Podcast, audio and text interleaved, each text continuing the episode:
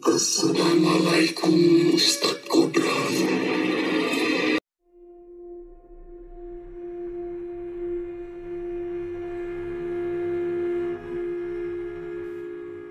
Assalamualaikum Sobat Kripik Balik lagi bersama gue Rangga di podcast Kripik Film Di episode terbaru kali ini Gue akan mereview film religius horor yang bercampur dengan action berjudul Kodrat. Meskipun awalnya tampak memprihatinkan, gue sedang berbicara tentang sinema horor lokal tahun ini. Tapi ternyata gak sesuram yang gue bayangkan sih. Apalagi setelah semester keduanya dibuka dengan kemunculan hantu kepala buntung Ivana yang begitu menyenangkan.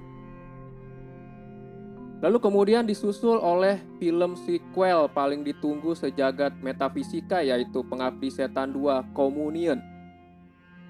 Gak berhenti sampai di Bunda Raminom karena habis itu tayang juga Jai Langkung Sandekala yang anjing Lalu ada juga Inang yang membawakan jenis horor tanpa setan tetapi masih sukses tuh bikin kita merinding. Senyum gua makin mengembang, layaknya adonan donat yang dimasukkan ke dalam oven. Tatkala sapaan salam dari Marsha Timothy yang kerasukan seperti menyambut para penggemar horor untuk kembali sekali lagi untuk bersenang-senang bersama suguhan horor yang tentunya berbeda. Kodrat yang digarap oleh Charles Gozali ini nantinya nggak hanya akan terbalut unsur religius yang bikin gue inget sama kata tobat. Namun juga dioplos dengan adegan-adegan action yang hebat. Kehebatan tersebut langsung ditampakkan oleh Charles sesaat kita menginjakan kaki di menit pertama. Lewat adegan openingnya yang seperti ngerangkum bakal segila dan seatraktif apa nih sisa durasi kodrat nantinya.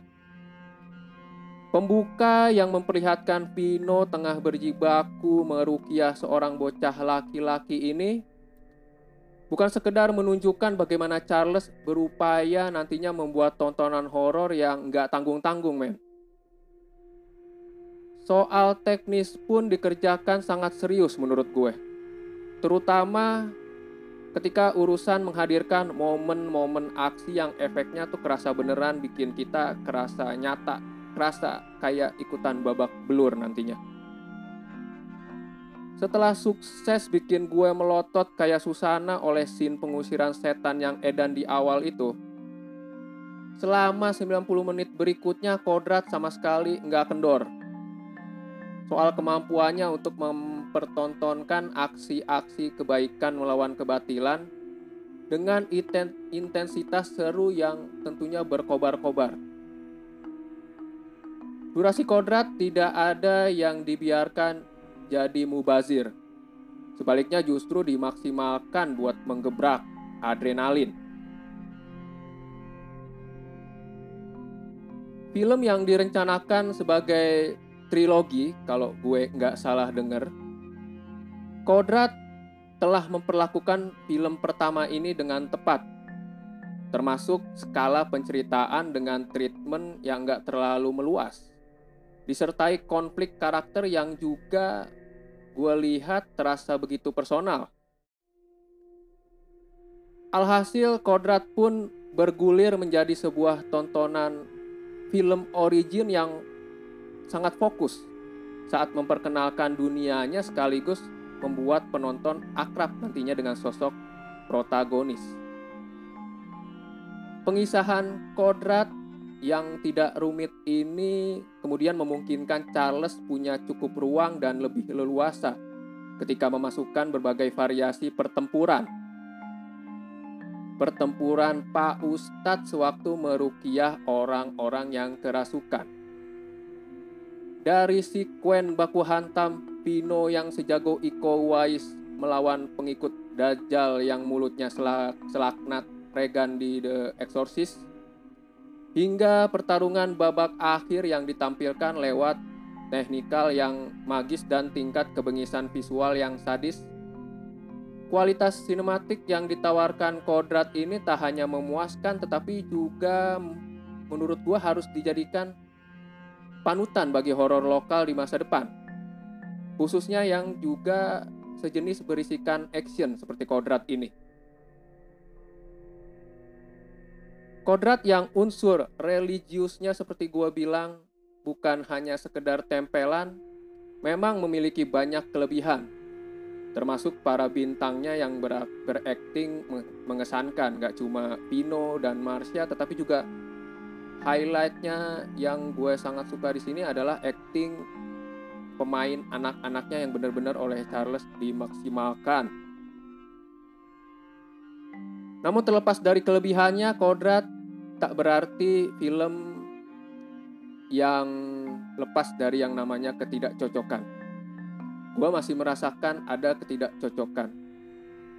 Terutama bagian yang menceritakan transisi protagonis saat sedang lemah iman lalu berganti meyakini kembali tuh kekuasaan Tuhan. Perubahannya ini menurut gua terkesan instan serta agak mengurangi efek konflik apa konflik batinnya kodrat yang mungkin saja dampaknya bisa lebih signifikan apabila tak memotong jalan alias terkesan terburu-buru dan cepet-cepet gitu loh. Untungnya sih kekurangan tersebut nggak sampai bikin kenikmatan menonton aksi-aksi rukiah mengusir jin ahli sihir jadi terganggu kelaknatan adegannya tetap bakalan mengungguli kelemahannya. Charles Gojali tidak hanya membuat salah satu film horor terbaik tahun ini, tetapi juga ini yang penting. Sudah mengabulkan keinginan gua melihat entitas gelap yang gak cemen sama yang namanya ayat.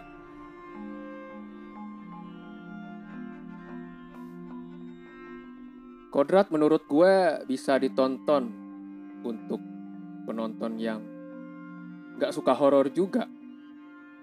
Karena selain apabila takut sama horornya, setidaknya bisa terkesan dengan action-actionnya yang mirip kayak lu lagi nonton The Raid.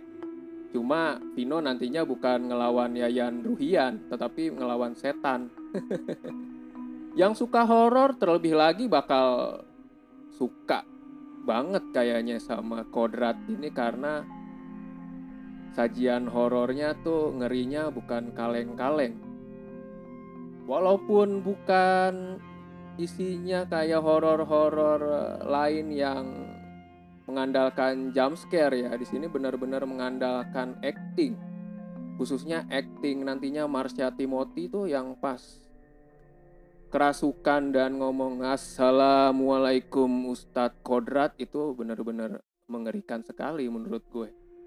Jadi yang menunggu horor yang beneran beda kayaknya wajib banget datang ke bioskop dan beli tiket nonton Kodrat. Nontonnya rame-rame karena Kodrat ini adalah tipikal film horor yang lebih seru kalau nontonnya itu rame-rame bareng temen-temen sekolah, temen-temen pengajian, temen-temen Karang Taruna atau temen-temen apa main game bareng gitu. Iya, kodrat ini bakalan seru kayaknya kalau ditonton rame-rame. Tepuk tangan rame-rame pas nantinya Vino misalnya menang lawan setan atau ngeri bareng-bareng pas setannya muncul ngerasuki orang-orang di film kodrat ini. Intinya gue suka banget kodrat. Walaupun terlepas dari kekurangan-kekurangan yang dan ketidakcocokan yang udah gue utarakan di review ini tapi sekali lagi sama sekali nggak mengganggu kenikmatan gue menonton.